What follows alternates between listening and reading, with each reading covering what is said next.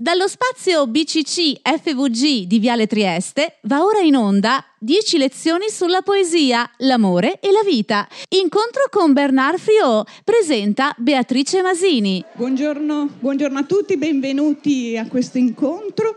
Eh, beh, io sono, vi porto il saluto della Fondazione Pordenone Legge e approfitto per ringraziare subito la Fondazione Friuli che è eh, partner eh, di questo evento, di tutti gli appuntamenti del caro autore Ti scrivo e di un grande progetto Viaggio dentro il libro. Eh, I docenti hanno ricevuto il programma che è un corso di formazione per insegnanti e per educatori con gli autori. Bene, la cosa però che voglio dirvi eh, davvero di cuore è che è una grande felicità avere eh, a Pordenone Legge, proprio con il suo libro Dieci lezioni sulla poesia, l'amore, la vita, Bernard Friot. Grazie, grazie davvero di essere qui.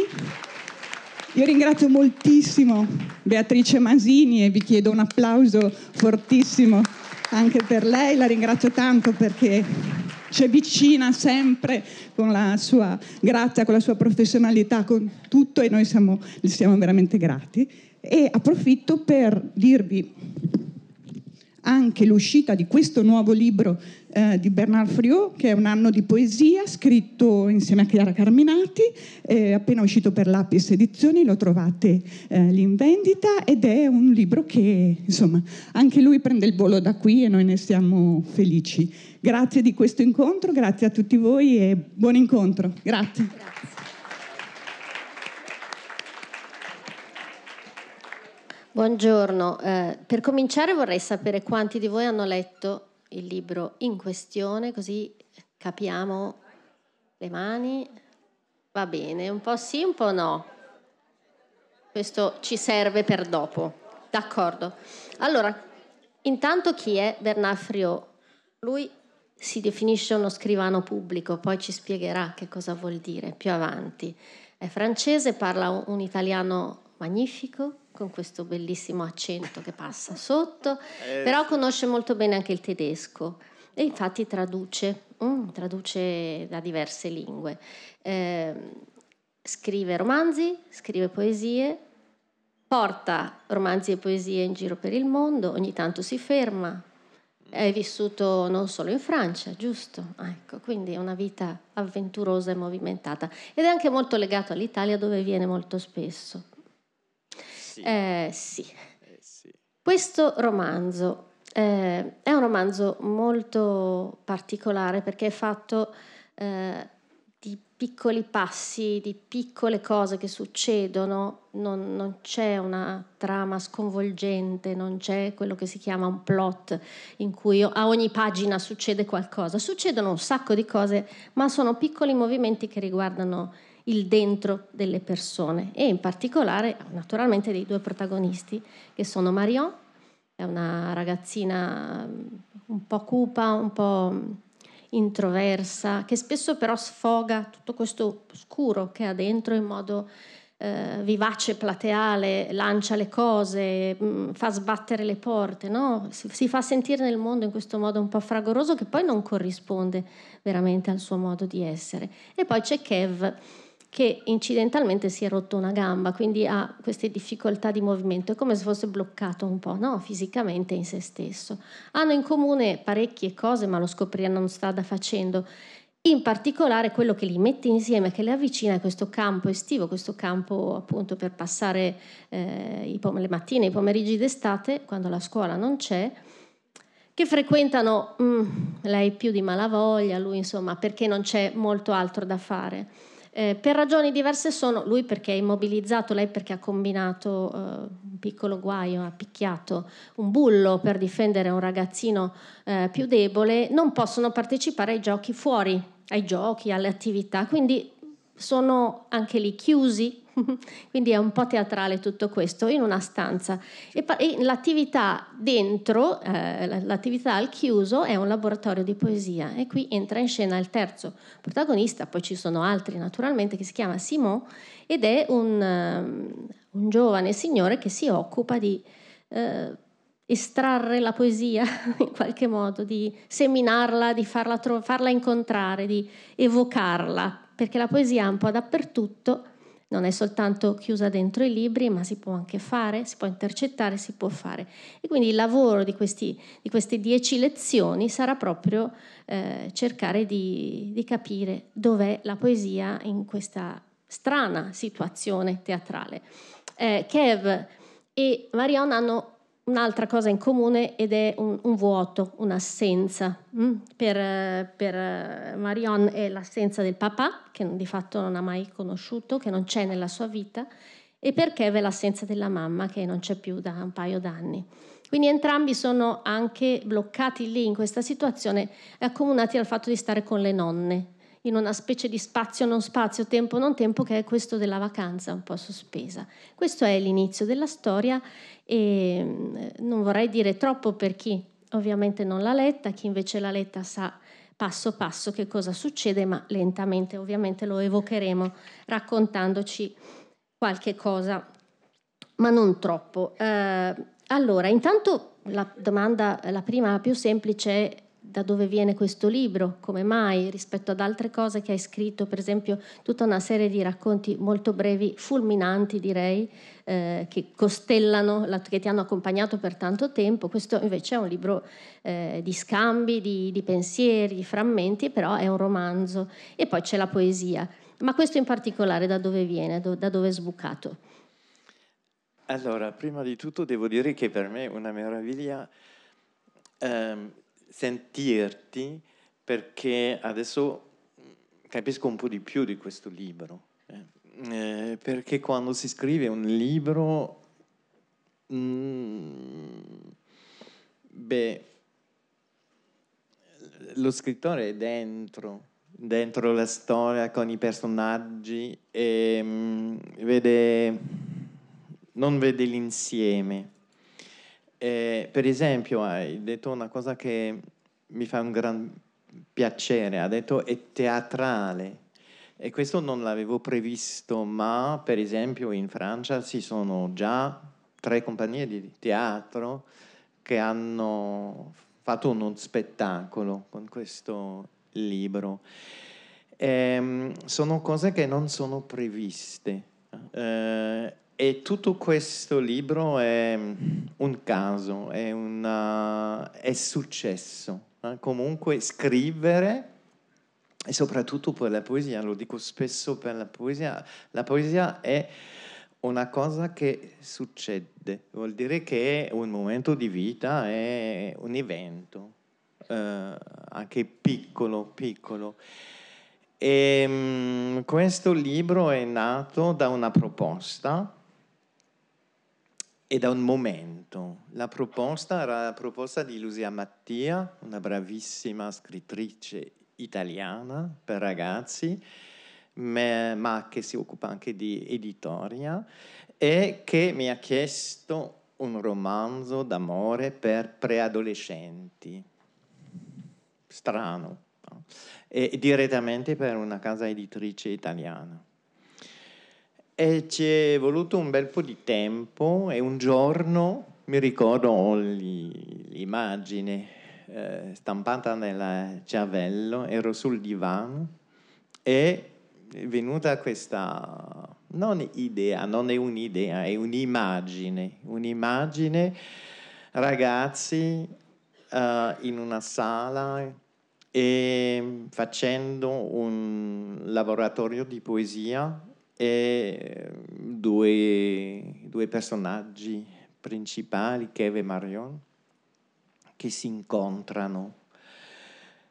Forse perché per me l'esperienza dei laboratori di poesia con gli adolescenti è un, una delle più belle della mia vita, perché sono momenti di condivisione, di creazione collettiva ci sono momenti, è ancora più bello di scrivere una poesia per se stesso, da solo, eh? perché si scrive insieme e è l'energia di tutti che eh, permette la, la, la, la, scrittura di una poesia. Quando uno scrive una poesia non la scrive da solo, ma la scrive con uh, la partecipazione di tutti e per me un momento di creazione fortissimo, fortissimo e, e poi e, c'è sempre questo momento in cui uno dice ma questa cosa l'ho scritta io? E, ehm, questo è un regalo incredibile e forse volevo anche raccontare questo. Il potere delle parole, eh, la difficoltà di comunicare, ma la possibilità di trovare un linguaggio. E la poesia è, è facile, Uh, vuol dire che la poesia, è, io lo dico sempre, è democratica, è aperta a tutti, appartiene a tutti. Abbiamo tutti la possibilità di dire tante cose con quattro parole. Quattro parole, eh? poche. Sì. ecco, questo anche per rispondere, ce lo dicevamo prima, ma una grossa domanda generale. Magari si pensa sempre che l'idea di un libro sia una sorta di fulmine che ti casca dal cielo nel momento in cui sei chiuso in una stanza. No. Eh, Bernard era sul divano, ma il, il, piccolo seme è venuto da fuori. Tante sì. volte abbiamo bisogno di qualcuno che ci aiuti a riconoscere quello che sappiamo fare. Noi non lo sapevamo. Hm? Esatto. Ecco. E vale anche naturalmente per Marione e Kev dentro questa storia. Esatto. Eh, Vuoi raccontarci tu un po' di più di questi due personaggi? Marion mi sembra la più ostile al gioco, no? Anzi, fa proprio un sacco di interferenze se può. Mm. Eh, Kevin invece è più adattabile apparentemente, però entrambi stanno sempre un passo indietro.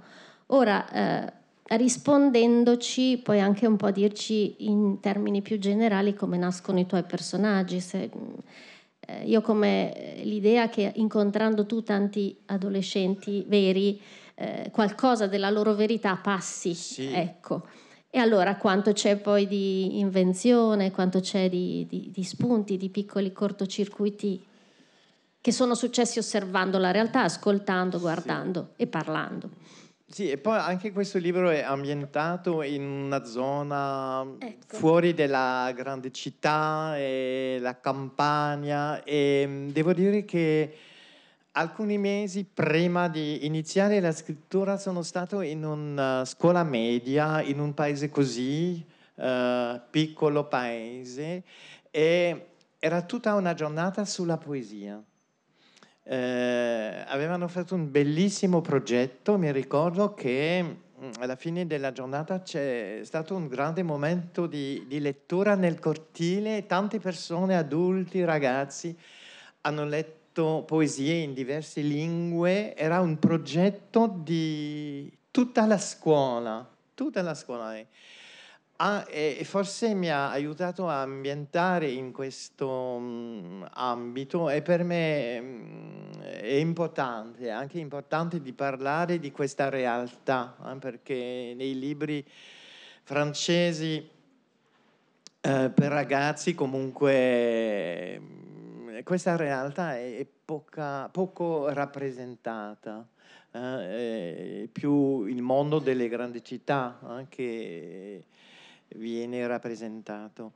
E, ehm, sì, per me Marione la conosco attraverso eh, tante ragazze che ho incontrato. Uh, alcuni anni fa ho seguito per due anni un gruppo di bambini e ragazzi, questo era bellissimo perché da 8 a 18 anni, un gruppo veramente misto eh, per un progetto di spettacolo musicale e io ho fatto labori- laboratori di, di, scrittura e a partire di tutte le poesie che hanno scritto io ho scritto il testo di questo spettacolo. E ho mm, tante poesie citate in questo libro sono poesie che sono state raccolte durante questo laboratorio.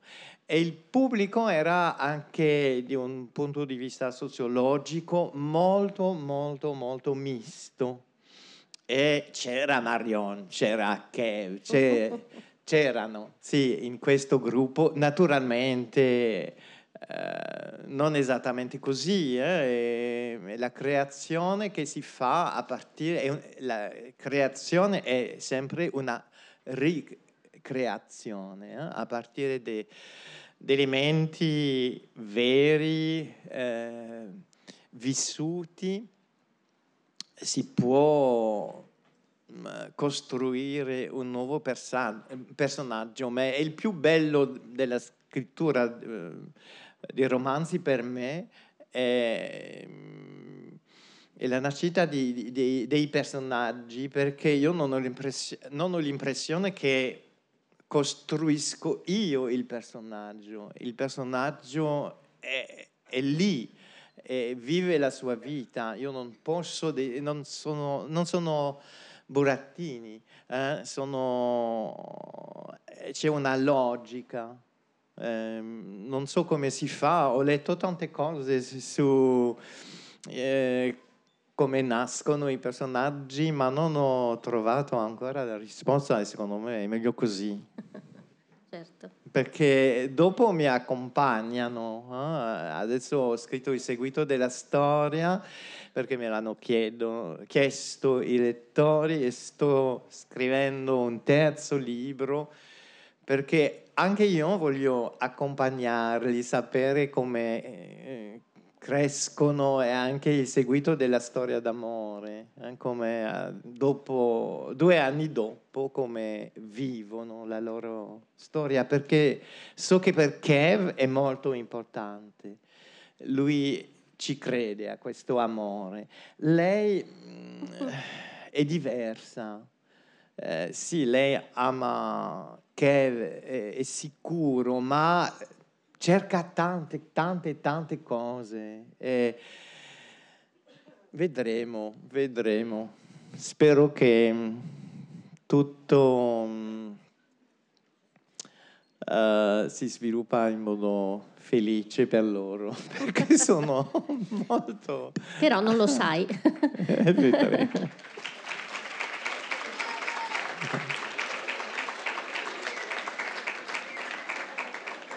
Ecco, quando eh, Kev e Marion cominciano più o meno eh, coinvolti a partecipare a questo laboratorio, eh, e ci sono ovviamente degli altri ragazzini con, con, loro, sono di un po' di tutte le misure, no? per essendo un campo estivo non, non sì. ci sono barriere di età, un po' come nella sì, tua sì, esperienza. Sì, ecco. Eh, Quindi c'è, questo è bello. Ecco, infatti. Però ci sono alcuni di loro che sono taciturni, altri che non sanno bene come reagire a questa mm. provocazione della poesia, no? mm-hmm. o che reagiscono semplicemente dicendo forse non mi interessa. Così come eh, echeggiato l'ho ritrovato nelle lettere eh, al caro autore, cioè a Bernard che avete scritto per il concorso e eh. alcuni di voi hanno proprio scritto a me ma la poesia interessava, non so cos'è, eh, mi sembra una cosa noiosa, mi sembra una sì. cosa difficile, no? Mm-hmm. Ecco, io vorrei... E, e poi però eh, quello che succede dopo è che uno viene preso dalla storia e quindi la storia eh,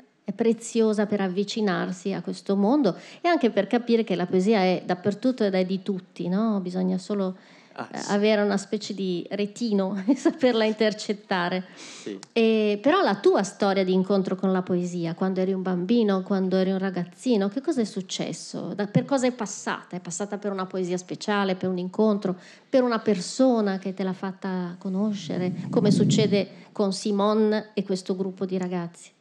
Ma in verità non lo so, non lo so, ho provato a riscostruire il mio mm, cammino con la poesia e ho eh, alcuni punti, ma naturalmente c'era la poesia a scuola, ma era solo imparare a memoria quello che era orribile perché anche oggi si va così in Francia, c'è sempre il, quaderno, il quaderno di poesia, si deve ricopiare la poesia.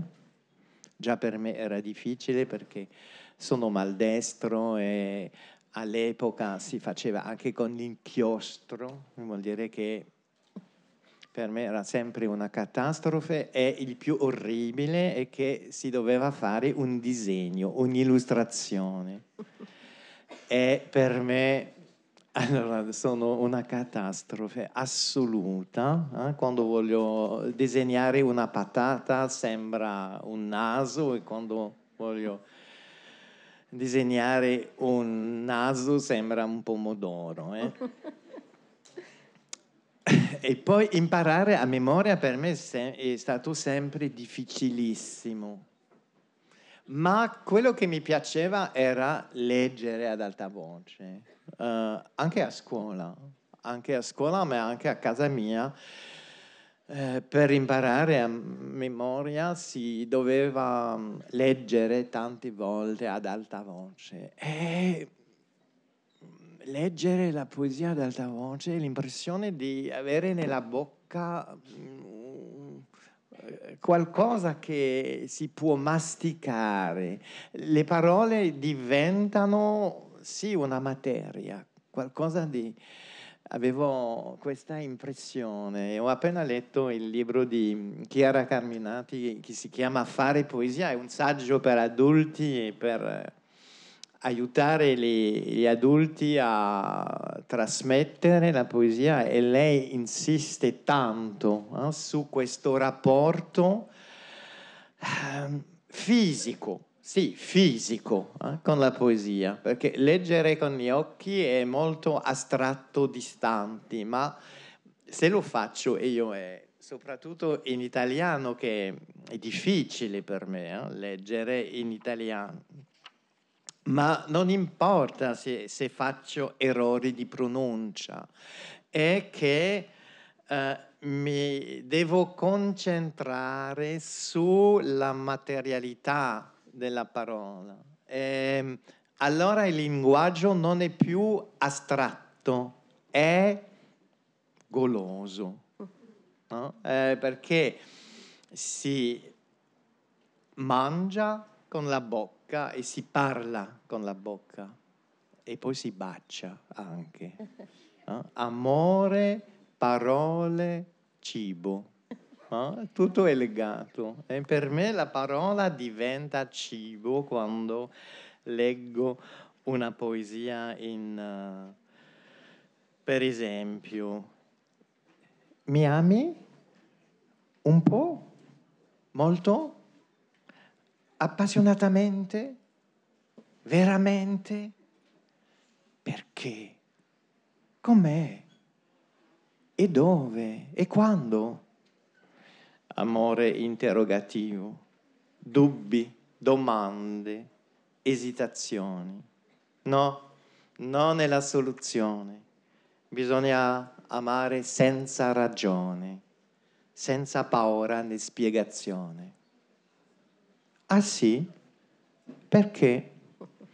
Beh, per esempio le doppie, eh? le doppie italiane, che sono una grande difficoltà per un francese. Beh, uh, appassionatamente. Eh, che bello, che bello nella bocca, eh? anche se per voi è un po' strano sentire questa parola da uno straniero. Sì, secondo me questo è il rapporto fisico con la, la lingua. Bene. Um... Ah sì, e poi eh, c'è anche un'altra cosa, io dico spesso anche che ho scoperto la poesia nei libri di cucina, sempre cucina, perché a casa mia c'era un libro spesso così, il libro che mia madre aveva ricevuto per eh, quando si è sposata, è un grande libro di, di, di ricette e c'erano questi nomi strani, tanti nomi, soprattutto per i dolci, eh? Anche in italiano, eh? come strozzapretti, per esempio, una parola bellissima, eh? ciambelle, eccetera. E anche da noi sono tante parole, vuol dire che quello che mi piaceva era il suono della parola. Vuol dire che così ho sviluppato anche un rapporto poetico con il linguaggio, eh? perché prima di tutto è, eh, la poesia non è un genere letterario, è un modo di usare la lingua. Ecco, quando Simon fa le sue proposte eh, nel laboratorio, la, la prima reazione quasi sempre è perplessità e scetticismo, i ragazzi non sanno bene come muoversi, come comportarsi, anche perché lui chiede loro delle cose strane, stendetevi per terra, cioè che sembrano non legate mm. al fare poesia, no? E poi però via via partecipano a questo, che non è un gioco, è una sfida continua, perché devono eh, misurarsi con se stessi, anche superare le loro timidezze, il fatto di, no, la fatica di esprimersi. Ecco, questa è una cosa che tu noti nei laboratori quando, quando incontri i, i ragazzi veri. C'è un po' di timore della poesia che pensiamo sia qualcosa di appunto lontano, alto e astratto, oppure c'è vediamo che cosa succede, che cosa ci porta questo strano signore. Dieci lezioni sulla poesia, l'amore e la vita. Incontro con Bernard Friot. Sì, all'inizio è, c'è sempre un po' di paura e poi io propongo non consegne, ma io dico sono proposte. Uh, stimoli e mm, dobbiamo sperimentare e do- devo far capire che nella poesia non ci sono mai errori, non è giusto o falso, è più o meno. E più o meno c'è una cosa che dice di più, c'è una parola che, uh, una frase che dice di meno, ma non è mai un errore. E dobbiamo acquisire questa libertà. No? ma dopo due attività capiscono tutti che possono, possono farlo, possono farlo e poi è un modo di gestire anche il laboratorio. Eh? Dico, la prima attività dura sette minuti eh? e anche se io vi do pochissime cose, eh? solo una striscia di carta e vi chiedo di scrivere senza dare un argomento. Vediamo se non scrivete niente, non è grave, non è, ved, vedremo, vedremo. E poi la, la prima domanda che faccio è come è andato per voi? Come vi siete sentite, eh, sentiti? È stato difficile? È stato piacevole? Come avete fatto? E si capisce che è possibile uh, partire da una parola, partire da un'emozione, da un colore. E, e un, laborat- un, laboratorio è, è collettivo, vuol dire che tutti possono aiutare tutti. E questo è il bello del laboratorio perché per esempio c'è una disposizione che è ottimale e tutti attorno a un grande tavolo. Eh, perché si vedono e perché quando uno scrive aiuta gli altri a scrivere. Già ehm, non è così complicato, è più difficile con gli adulti eh? perché vogliono, hanno una rappresentazione della poesia molto complicata. Ehm, e poi io sono così sicuro che funzionerà, che funziona sempre. me, me, l'ha detto, me, l'ha detto, qualcuno. Eh? Ma tu sei così convinto che è possibile, che allora diventa Lo possibile. Ma questa è l'esperienza, eh? perché ho fatto anche tanti laboratori di poesia con... Uh, Uh, giovani stranieri in francese anche in Italia. E, ehm, sì, dopo tre settimane di francese si può scrivere una poesia in francese, un racconto no, ma una poesia sì, eh, perché posso fare una poesia con uno, uno, uno e due, uno, due, tre, eccetera. sì, basta. Ecco, certo. E appunto tu ti autodefinisci scrivano pubblico, è questo essere uno scrivano pubblico. Pubblico perché stai in mezzo alle persone e scrivano perché scrivi, perché catturi le parole. Sì, no, anche perché quando, io scrivo per ragazzi, per bambini, vuol dire che scrivo anche al posto dei bambini e dei ragazzi perché non sono ancora capaci di scrivere i loro libri eh, vuol dire che non scrivo per me, eh, anche se mi fa piacere. Devo cattare le voci di questi ragazzi, di questi bambini e trovare un modo di trasmetterle queste voci, ma non è la mia voce unica. E penso a una dichiarazione di Bruno Munari che diceva dobbiamo superare il concetto di arte per tutti e per andare verso il concetto di arte di tutti. E io vorrei scrivere i libri di tutti i ragazzi. Hai parlato di gusto.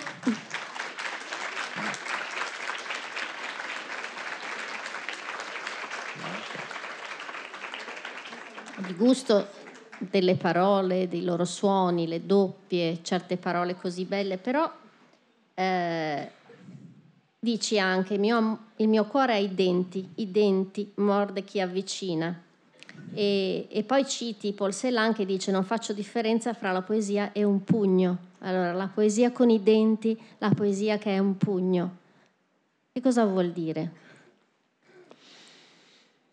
È vero che le parole sono molto ambigue, dice così. Um, a me piace tanto il linguaggio, la lingua, ma non mi fido, non si può fidare delle parole, eh, perché si dice spesso, per esempio, non è quello che volevo dire, ma l'ho detto, ma l'ho detto, eh? non ho trovato le parole giuste perché è sempre un'approssimazione, eh? non è esattamente quello che volevo dire. No? Io ne faccio naturalmente l'esperienza quando parlo in una lingua straniera, ma anche in francese. Non è la parola giusta, ma perché forse non esiste la parola giusta in questo momento per dire quello che volevo dire. Si deve sempre eh, sfidarsi delle parole. E, ma poi abbiamo solo le parole per comunicare, cioè non abbiamo solo le parole per com- comunicare, ma ci sono delle cose che si possono trasmettere solo per le parole, con le parole. Dobbiamo stare attenti e secondo me eh, la poesia è un bel modo di... Mm, è un laboratorio eh, sul linguaggio. Eh? È la forma forse più alta di riflessione, di riflessione pratica sul, sul linguaggio e ci permette di, di, di, capire come funziona il linguaggio e di essere più esperti, eh, più precisi e capire che comunque le parole che usiamo dicono sempre di più di quello che volevamo dire. Eh, e dobbiamo, sì, sempre mettersi nei panni dell'altro che ci ascolta, per, sì, per capire, per sentire, per ascoltare quello che noi diciamo e che forse molto uh, sì, molto diverso di quello che pensiamo. Eh, sì. Eh, sono tutte cose, io sono qui ogni tanto prendo degli appunti perché sono tutte frasi importanti che uno vorrebbe portarsi a casa per poi ripensarci piano piano per quello. Eh, Un'altra frase che citi, quando nasce la poesia non sempre si sa quello che si dice, di che no. Ecco, ci spieghi che cosa vuol dire. Ah, sì, quello è il bello della eh. poesia, eh, perché prima sono le parole e dopo è il significato. Eh, prima si scrive e dopo si chiede ma che cosa ha scritto, che cosa vuol dire. Eh? Penso, cioè, ho pensato ieri perché nel treno avevo nella mente questa frase ho un dubbio, non so perché, forse è per, per la, la, doppia, ho un dubbio. E poi è diventato, ho tre dubbi. Il primo è verde. Non so se ha senso, ma è venuto così. Eh? E il secondo è peloso, eh? eccetera. E, e, di sicuro ha un senso, ma lo saprò do- dopo. Eh? Lo saprò dopo. E, un altro modo di, di, di far funzionare il linguaggio, vuol dire che naturalmente c'è le assonanze, c'è il ritmo, c'è eh, associare parole un dubbio verde. Beh, perché no? No, no, no, eh, in verità era blu. era blu. Oggi è verde, Oggi ma è ieri era blu il dubbio. Perché un dubbio uh, non dovrebbe avere un colore? Uh? Qual è il colore del vostro dubbio più grande? Mm? Pensateci. La... Possiamo fare un bel laboratorio, eh? Eh? Così funziona. E questo è il bello della poesia. Si parla prima di pensare, eh? di riflettere. Quindi le parole sono equivoche e anche un po' pericolose, però non bisogna aver paura delle parole esatto, nello stesso tempo. Esatto. Mm. Per le domare dobbiamo giocare con... Cioè, giocare non mi piace. No, giocare questo... sembra appunto No, no, no, dobbiamo, dobbiamo sperimentare eh, con le parole. Mm. Mm-hmm. Ecco, e quanto è importante, eh, beh, eh, la risposta è già nella domanda, eh, queste cose si, si, fanno, questi esperimenti si fanno senza uno scopo, no? La poesia deve essere inutile, nel, nel senso migliore. Eh, allora i, i, nostri protagonisti, Marion, Kev e gli altri, ovviamente lo fanno in modo inutile perché non sono a scuola, dentro mm. la scuola, eh, sono in un luogo dove possono essere totalmente liberi e totalmente se stessi. Ecco, eh, quanto è importante che scorra libera la poesia senza il voto, senza la valutazione, è fondamentale, credo. È fon- fondamentale, come ho detto, non ci sono errori e vuol dire che non si può valutare, eh? non si può dare un, vo- un, voto a una poesia, eh? perché è, ma è un lavoro, è un lavoro, è un, uh, sì, è un lavoro sulle parole, è uno sforzo anche, e si impara sempre qualcosa, e si impara sul linguaggio, ma si impara anche su di sé, quello che per me sempre importante è chiedere dopo un'attività, ma come avete fatto, che cosa avete pensato, come vi siete sentiti, perché permette, permette di sviluppare un altro rapporto con la scrittura, eh? perché spesso è difficile scrivere eh, perché mette in gioco tante tante competenze diverse in, in un secondo e questo modo più aperto, più libero eh, di scrivere, secondo me è molto utile, eh, ma non nel risultato, nel processo, nel processo. È, e lo vedo sempre durante i laboratori. E poi è un altro modo di comunicare, no? di comunicare, di dialogare, di... È, è strano perché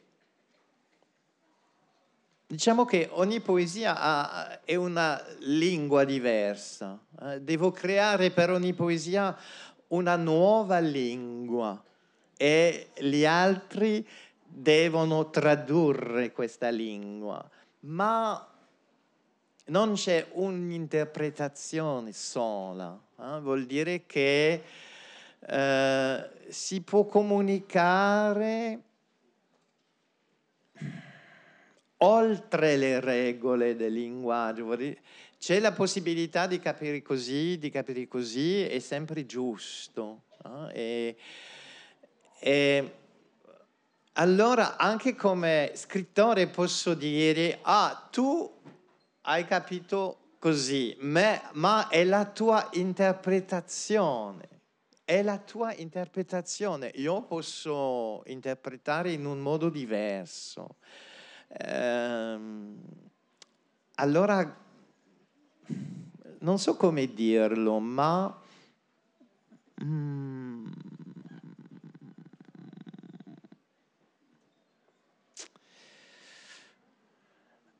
Sì, solo che è il linguaggio più aperto possibile e non si può interpretare in, mondo, in un modo falso. No? Ancora una volta è eh, oltre, superare queste regole, giusto, falso, così o non, non così. Eh, si, si dialoga in un altro, a un altro livello, eh, anche in un modo molto più sensuale. Eh, io penso che la poesia sia sensuale, si, eh, sento le, le, parole sulla pelle eh, quando sento la poesia. Mm, che bello. Un'altra cosa che dici molto bello, bella è che la poesia è una cosa straordinaria che va bene anche per tutti i giorni, quindi che può stare con noi veramente tutti i giorni. Avete notato che ho fatto poche domande sulla storia perché vorrei che le faceste voi, voi che avete letto il libro, sono sicura che qualcuno di voi ha delle curiosità su Marion, su Kev, su Simon, sugli altri, sulle gemelle, così via. Quindi eh, è il momento di farle oppure chi invece non ha letto il libro ma insomma è stato qui, ecco, avrà altro da chiedere. Qui c'è già una domanda, anche due, il due, ecco, partiamo. Sempre le ragazze, sono più coraggiose. Quale emozione hai provato scrivendo il libro? Quale emozione?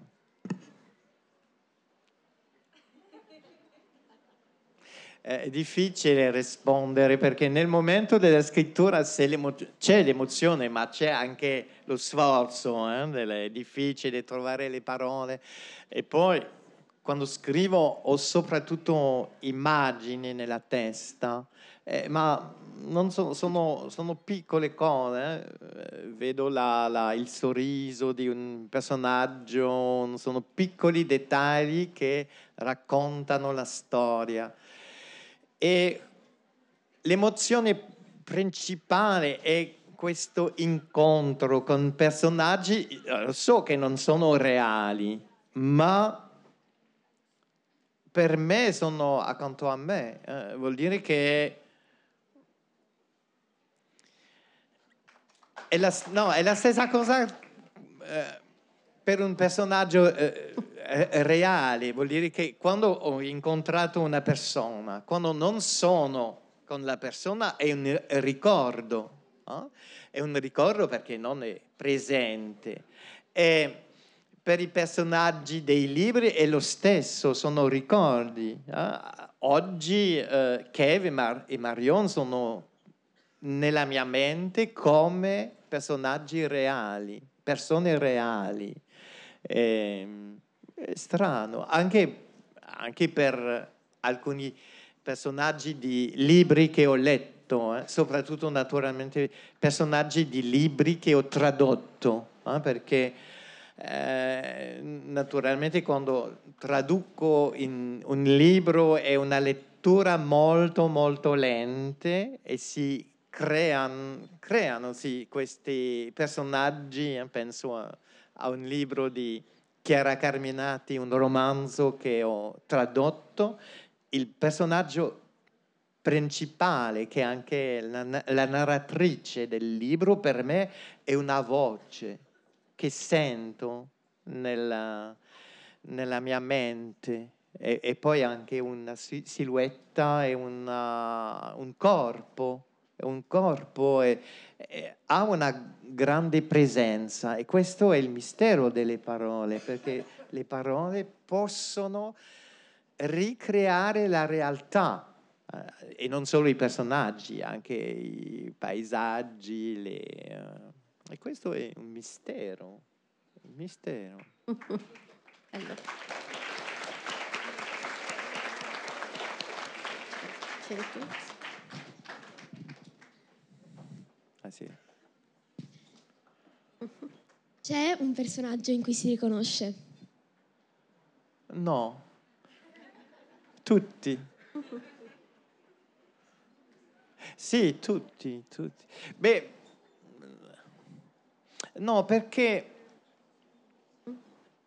dobbiamo eh, riconoscerci in tutte le persone che incontriamo, eh? se no non è possibile co- comunicare. Eh? Si, si, si, dice spesso devi metterti nei, nei miei panni, eh? è, è, una capacità eh, fondamentale per la comunicazione, per il vivere insieme. Eh? Se devo comunicare con te, devo capire chi, chi sei eh, per adattare il mio modo di comunicare con te. Lo facciamo senza saperlo. Eh? E questo è, secondo me, la capacità che ci permette anche di creare personaggi di romanzi eh? e, o, o, di fare l'attore. E, e, ehm, sì, una banalità dire sono tutti personaggi perché rappresentano una parte di me, eh, perché questo è anche una cosa bellissima che io ho capito negli incontri. Eh, voi siete un po' troppi, ma quando è in gruppo più piccolo posso guardare ogni ragazzo, ogni bambino, anche ogni adulto direttamente, incontrare il suo sguardo è una delle cose più belle della vita, che ogni sguardo è diverso e racconta qualcosa, eh, perché qualcosa che non si può tradurre in parole. E poi si capisce che ogni persona è diversa e che ogni persona ha una storia unica a raccontare, ma che è importante per tutti. Vuol dire che ognuno ha la sua storia, ma la storia di un ognuno è la mia storia. È quello che mi permette, per esempio, di ritrovarmi in un personaggio per esempio, una giovane donna di un romanzo coreano scritto 300 anni fa è un'impressione che lei è, è me. Strano, ma è così. Eh, vuol dire che è quello che ci permette di vivere insieme. Siamo tutti diversi e tutti gli stessi. Strano questa cosa. C'era un signore e poi tocca a te. E poi di qua. Buongiorno Bernardo. Eh, io volevo mh, portare la mia, la mia, testimonianza e dirti che funziona. Oh, funziona perché l'ho provato con diversi gruppi di ragazzi ai quali ho proposto il tuo laboratorio e quello che proponi e sono venute fuori cose fantastiche. È venuto fuori anche un libro che siamo riusciti a fare, un ah, libricino che poi wow. vorrei lasciarti, ah, sì, eh, sì, proprio sì, dove i ragazzi hanno, hanno realizzato, hanno costruito le loro poesie partendo da quello che avevano dentro, impauriti all'inizio, ma poi sono venute fuori cose straordinarie. Abbiamo fermato la gente, eh, siamo venuti qui, abbiamo fermato la gente, ci siamo fatti regalare dei versi di poesia inventati al momento e poi con questi abbiamo costruito delle poesie che hanno sorpreso ancora di più i ragazzi che poi sono riusciti a condividere tutto con il resto della scuola e, e, quello che, la luce che c'era nei loro occhi eh, insomma, era grande, me la porto e continuo a, a seminare questa, questa grazie, proposta e volevo grazie. dirti che funziona, funziona. Ma perché la poesia appartiene a tutti e uno non può dire sono un poeta. Qualcuno che dice eh, sono un poeta è un bugiardo, è un falsatore, non... come si che dice? bella parola, falsario. falsario, è un falsario perché siamo tutti poeti, perché no, si può parlare, non si può imparare a parlare senza avere questo rapporto con uh, il linguaggio che è il rapporto poetico, che è il nostro primo rapporto con il linguaggio, eh. perché prima di capire i, i, significati delle parole, un bimbo è, eh, sente e poi riproduce i suoni, la musicalità. Eh? Io le dico sempre che un bambino francese a tre mesi produce gridi diversi di un bambino itali- italiano perché la, la, la, la, lingua francese è diversa. Eh? Nei fumetti, per esempio, un bimbo francese quando piange fa Wah! perché è un suono della lingua francese, eh? un, un, vocale nasale. Ah, e, e, non esiste, non è possibile. Un bimbo francese, eh, italiano fa! No? Con... Ultima cosa, eh, eh, sì. eh, mi è piaciuto anche il legame che tu hai fatto con il teatro. Sì. Eh, io faccio teatro educazione e, poi ho, il passo successivo è stato questo eh, ed è molto, sono molto legate le due cose. Ah, mi chiamo grazie. Luca comunque. Grazie Luca. Grazie. C'è, grazie, lì, lì, c'era qua C'è davanti. Un applauso a Luca. Ecco, qua. Ah. Sì. Adesso i maschi parlano. Come si chiama il continuo di questo libro? Si chiama eh, Dieci lezioni sulla cucina, l'amore e la vita. È rosso. E l'ultimo libro eh, si chiamerà Dieci lezioni sulla lettura, l'amore e la vita. È sempre la stessa struttura, ma con nuovi personaggi. E... Qui e lì. Per lei come sarebbe un mondo senza poesia? Beh, sarebbe un mondo senza parole uh-huh. e senza ling- linguaggio. No? Perché ancora una volta, la poesia non è solo nelle poesie. Eh? La poesia è un modo di ascoltare il linguaggio. Eh? Io do questo esempio, una volta ero a Padova ero appena arrivato e la prima volta che ho letto sul manifesto in, in una vitrina è um, allora, copriletto trapuntato. Era una pubblicità, ma io non sono molto interessato ai copriletti, ma è copriletto trapuntato. Non è poesia questo, ma è il mio modo di leggere, non era una poesia, ma ho letto queste parole come una poesia. Eh? Si può fare, spesso si, ogni tanto ci fermiamo su una parola perché ci piace, eh? ci piace il suono della parola. E è fare poesia, è ascoltare poesia. Non si può.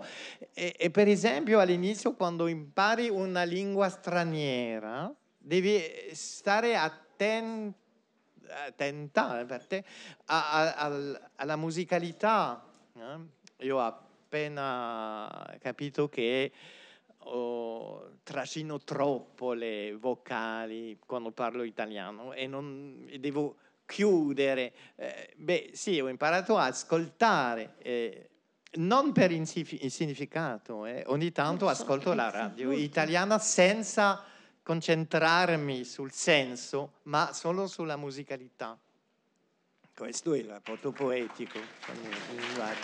Bene, ci avviamo alla fine di questo incontro con la premiazione del concorso Caro autore ti scrivo. Caspita. Di solito, appena ho finito un libro, comincio a sentire la mancanza dei personaggi, ma sono contenta perché tra le pagine e le righe ho lasciato una parte di me. Aurora Bonetti della scuola media Pasolini di Pordenone. Caspita. Sei tu? Ah, sì.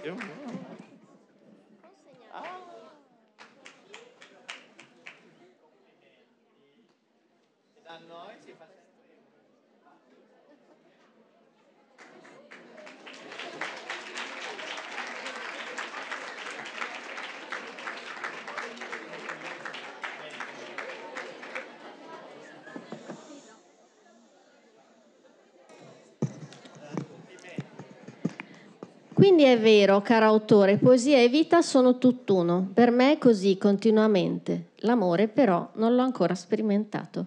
Francesca Fadel della scuola media Lo Zer di Pordenone.